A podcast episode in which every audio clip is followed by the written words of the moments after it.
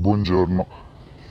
Allora, oggi vorrei parlare di un qualcosa eh, di cui ho fatto esperienza recentemente e riguarda la soddisfazione lavorativa.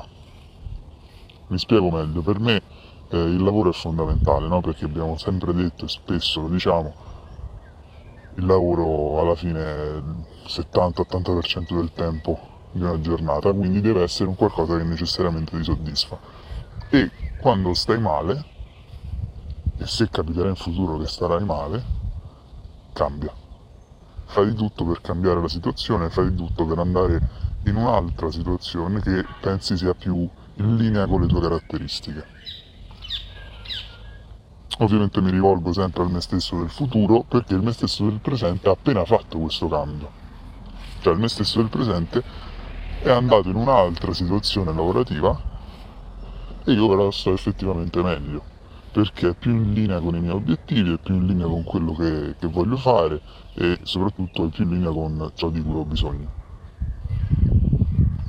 Mi sono accorto però di questo, cioè che quando arrivi in un momento in cui non sei soddisfatto, perché chiaramente io non sono arrivato all'obiettivo che ho in mente, però ho messo un primo tassello molto importante, levandomi da una situazione che mi faceva stare male, quindi sto iniziando a, a sentirmi meglio a livello lavorativo e quindi sto sistemando, secondo me, nella mia testa sto, sistema- sto sistemando quello che può essere il percorso eh, previsto e comunque il percorso strategico ovviamente, allora inizia una sofferenza di sottofondo.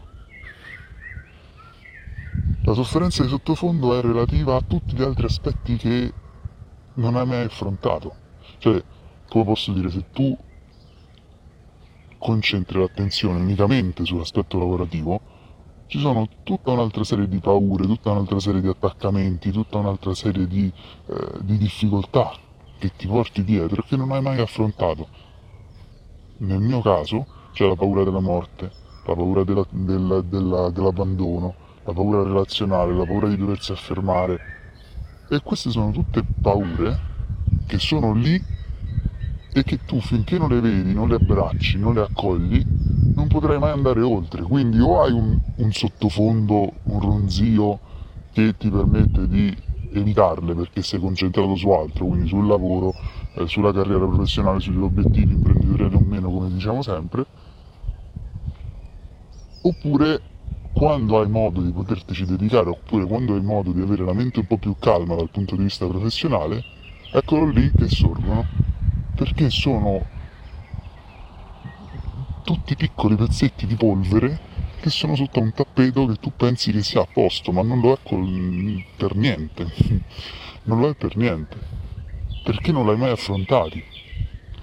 Quindi bisognerebbe concentrarsi anche parallelamente sulle paure.